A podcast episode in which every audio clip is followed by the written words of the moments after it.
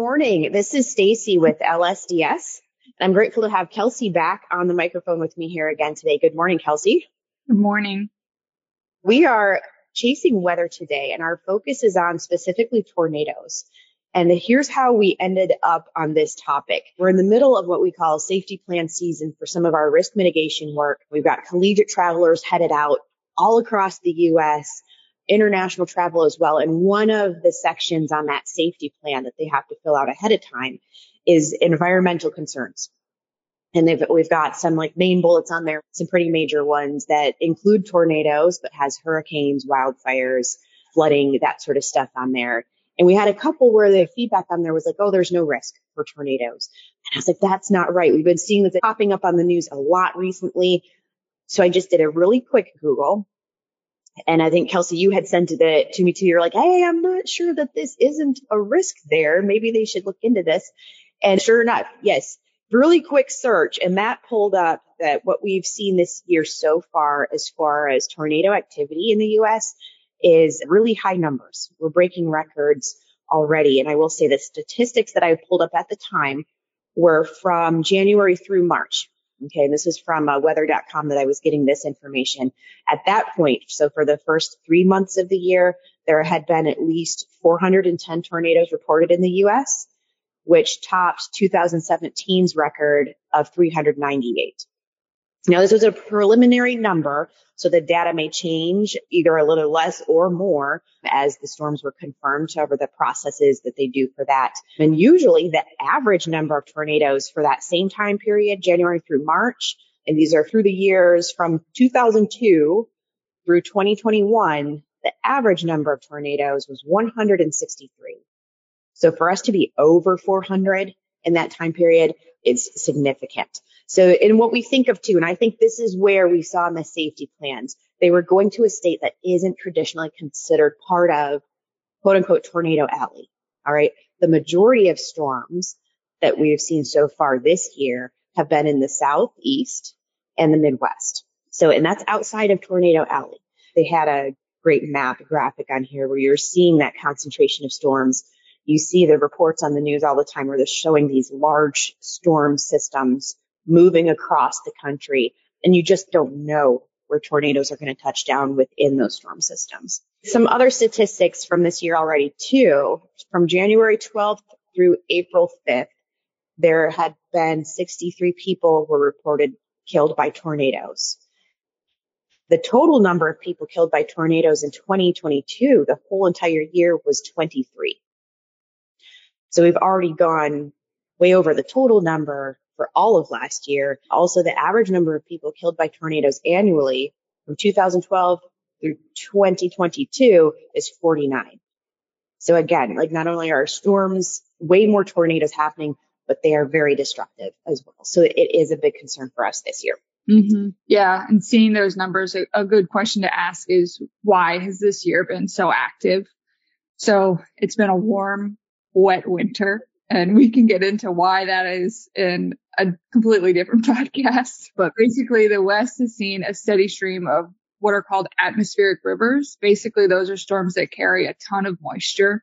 As those track eastward, those are contributing to a heightened risk for severe weather because storms need warmth and moisture. The usual winter weather, cold, that will keep them at bay, but this year's warm winter has created conditions under which severe storms thrive, even outside the traditional tornado season, which usually peaks sometime around April, May, and June. Though we've seen an increase in these storms earlier than usual, that doesn't mean that they're over. Such weather will likely continue for the next two months. So, and that's our concern too, because we have a lot of these travelers starting their travel next month. So it's something that's absolutely on our radar, no pun intended, but May being right in the middle of that. And we've got a lot of travelers that are heading out, both road trips, airplane travel, going to new locations. So we've got some tips here, some research that we did going into tornadoes.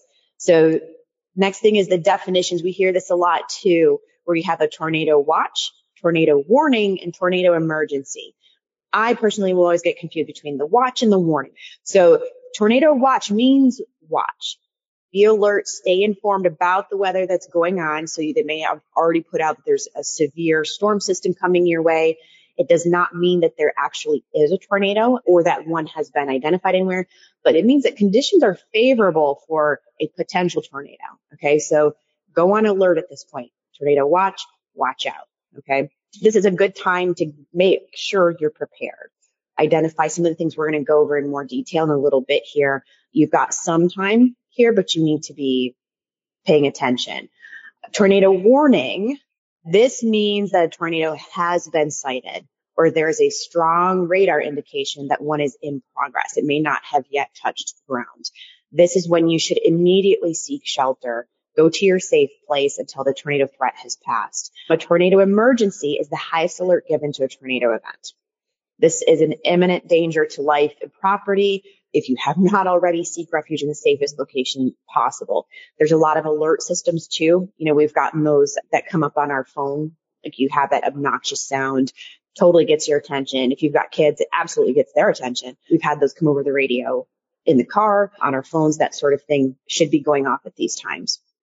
We've got an outline here too of how to, we're going to go over how to prepare, what to do after a tornado as well. And we have a lot of links and resources that's going to be attached to this podcast as well for reference. So things that we're talking about here, we've got a big link list here so that you can look up into more detail what we're talking about here.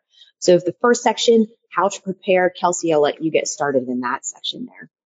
Sure. So first and foremost, you want to think about what would be a safe shelter in or around the places that you spend a lot of time. So a lot of tornadoes happen at night probably going to be at home, but it's not a bad idea to know if, you, if you're spending a lot of time in the office where you could go in the event that there was some severe weather while you're there.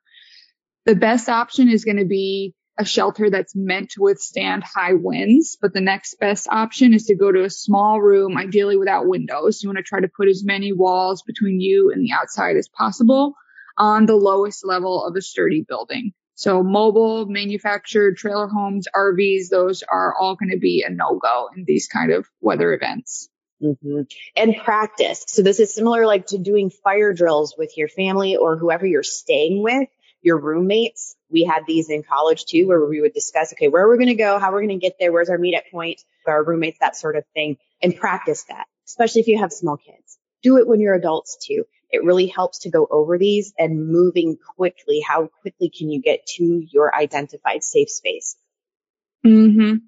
You want to also plan to stay connected. So that's with your loved ones, but it's also with your local alert system. So sign up for free emergency alerts. You want to make sure you know how your community alerts. Some have siren systems, some use smartphones and media. So think Twitter, etc. I have a story about this. I've, I've lived in Nashville for about four years. And my first year there during tornado season, the sirens were going off and I had no idea what it was. I had my doors open, everything. It was just windy outside, hadn't really started raining yet. And I sent a video to my friend asking what it was. And she was like, Kelsey, that's a tornado warning. You should probably shut your windows and go somewhere safe. so definitely don't don't follow my example on that, but I took those a lot more seriously in the following years that I lived there. You want to also monitor local weather and news. So always keep tabs on that. Make sure you have a backup battery or way to charge your phone in the event that you lose power. Battery powered radio is not a bad idea or your car radio works and know the different terms to look out for, which we went over earlier. Absolutely. Emergency supplies, having these set up ahead of time. So the thing that I, I think tornadoes are probably my one of my least favorite emergency or disaster, natural disasters because you don't know where it's going to land. It, they're completely unpredictable and they move insanely fast too. Hurricanes, you have days heads up. And so you can, you have that time to prepare, right? With tornadoes, you don't. So gather emergency supplies. And that's really something we should all be doing right now because it is quote unquote tornado season. And obviously they're have, happening a lot, but make sure that you've got non-perishable food, water supply, and medications that are needed. Consider all the needs of your household. Do you have any special needs? Make sure that your pets are ready too. What do you need to have on hand for them? Do they have, if you have outdoor pets that, you know, are not inside with you, can go to the shelter room with you, outdoor pets, what is the plan to make sure that they are safe? are in shelter and that it's safe shelter, right? So that's a whole other ballpark if you're on a farm or something like that. We will have a link too to our egress bags that we have. You can use those as like a checklist to see what we recommend you have in your go bags. We have them for kids. We have them for pets as well as adults. So they have some ideas in there as well. Any special needs though, make sure all that is covered. A stay at home kit. If you're going to stay there, you should have at least two weeks of supplies. For medications, other medical needs or equipment, a one month supply is recommended. And we're getting those, these kind of stats here are from the Red Cross. It's their recommendations here. Consider keeping a list of your medications and dosages with you as well.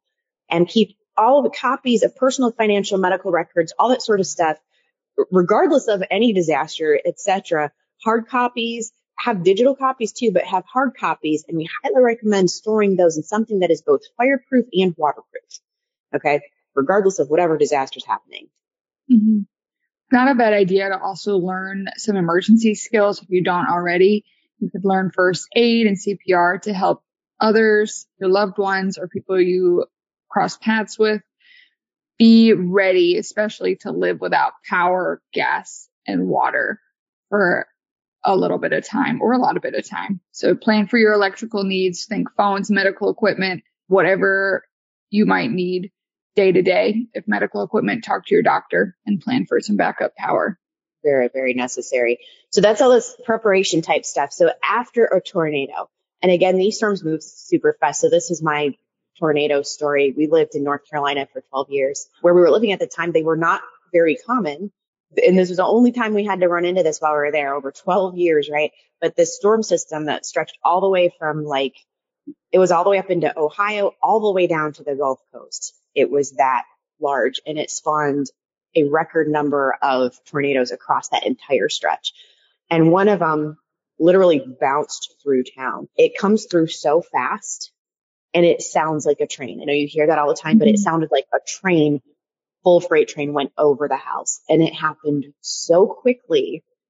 Like you really have, it's surprising how very little time you have to react to this. So the importance of knowing where you're going to go ahead of time so you don't have to you don't have time to try to figure it out at the time. Mm-hmm. not even close. It bounced over our house took off tops of trees but then landed in a yard several roads over completely mangled everything in that yard. The house was okay but then caused a lot of damage when it bounced again in a neighborhood several miles down the road um, so after tornado, what are you going to do? Several things here, and we'll also get into an important part of communicating with your loved ones afterwards. But first one, avoid injury. Get your news sources if you can. This depends too on like what's happened to cell towers, electricity, that sort of thing. Do not enter damaged buildings. I think there's a desire too to like want to save things. If a building has been damaged and you're in it, exit as cautiously as possible and stay out of it okay, until it can be checked out for safety reasons. If you're trapped and cannot get out, do your best to try to cover your mouth with a cloth, mask, something that's available to avoid breathing dust. All right. If you have your phone with you, which you should, try to keep it with you. Try to send a text message. If you do not have your phone, bang on a pipe or wall, something. Don't exhaust yourself, but something to notify people that you are in that building still and where you are. Okay. Watch out for uh, all sorts of stuff. Exposed nails, broken glass are obvious ones, but storms, tornadoes do crazy things where they've shredded apart trees and it, there's a lot of things that turn into hazards. So be very, very aware of your surroundings and careful. Stay clear of any fallen power lines, broken utility lines, that sort of stuff as well. So watch out for those. Mm-hmm. After these severe storms, you typically see the community really band together and try to pick everything up after the storms come through. So there's a couple of safety tips during this kind of cleanup. So make sure you're wearing thick soled shoes, cover yourself, long pants, gloves. Obvious, but warrants mentioning children should not take, should not partake in disaster cleanup. You want to avoid fire risk. So rather than matches or anything involving fire, stick with something battery operated and be aware of carbon monoxide poisoning.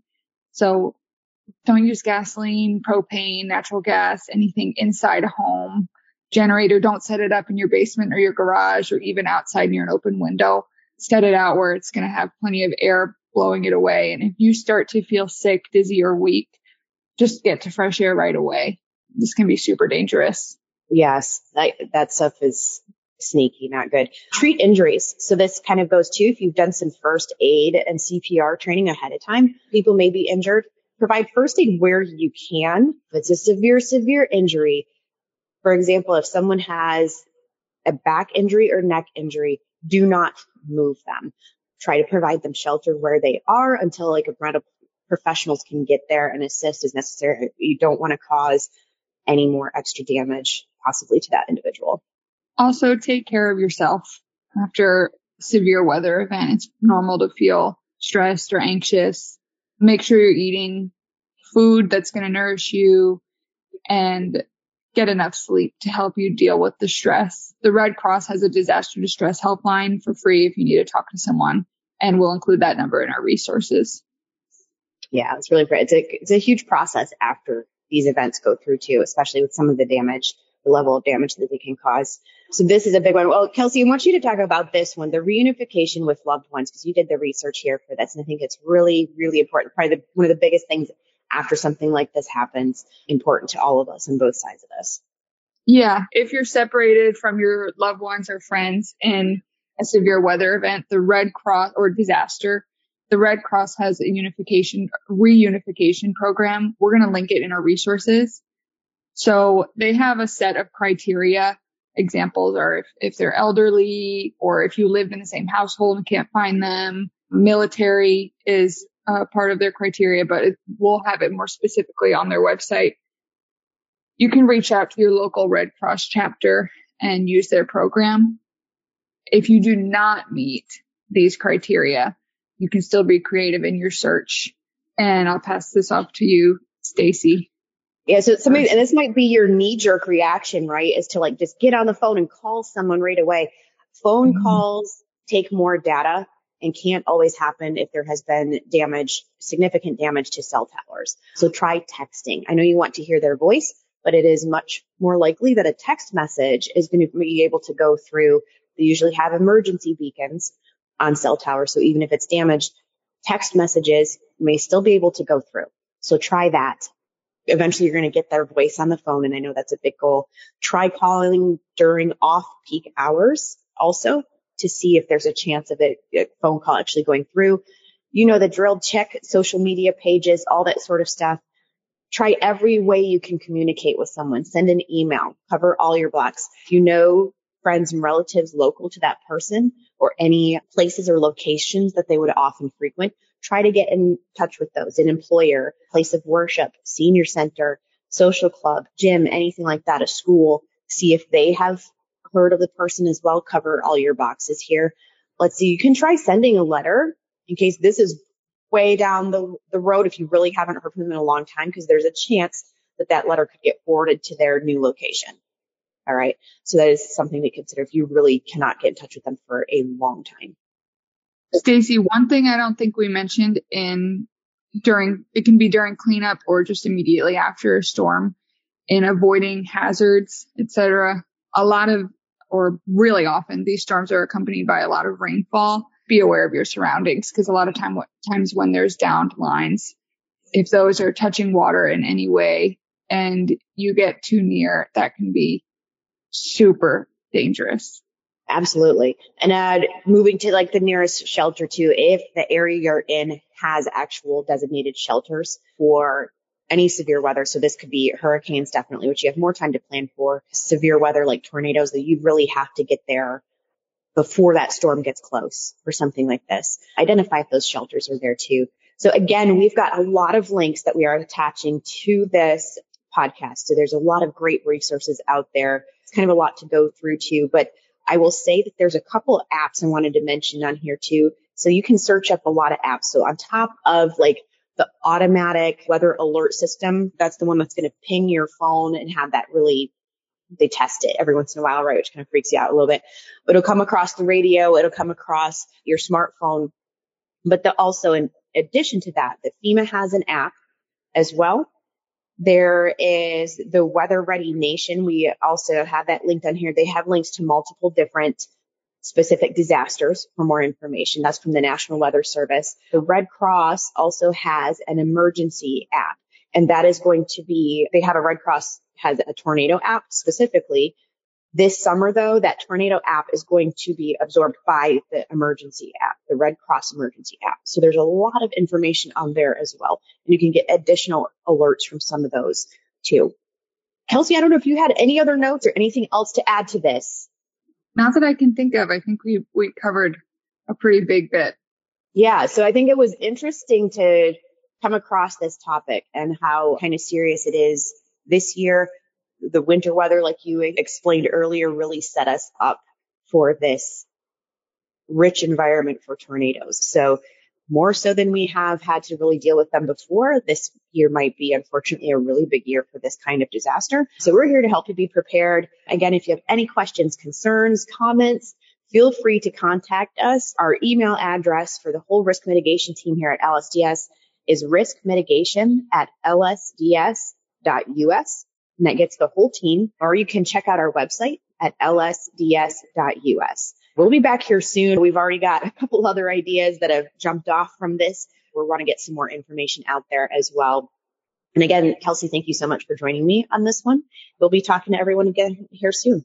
Stay safe and weather aware.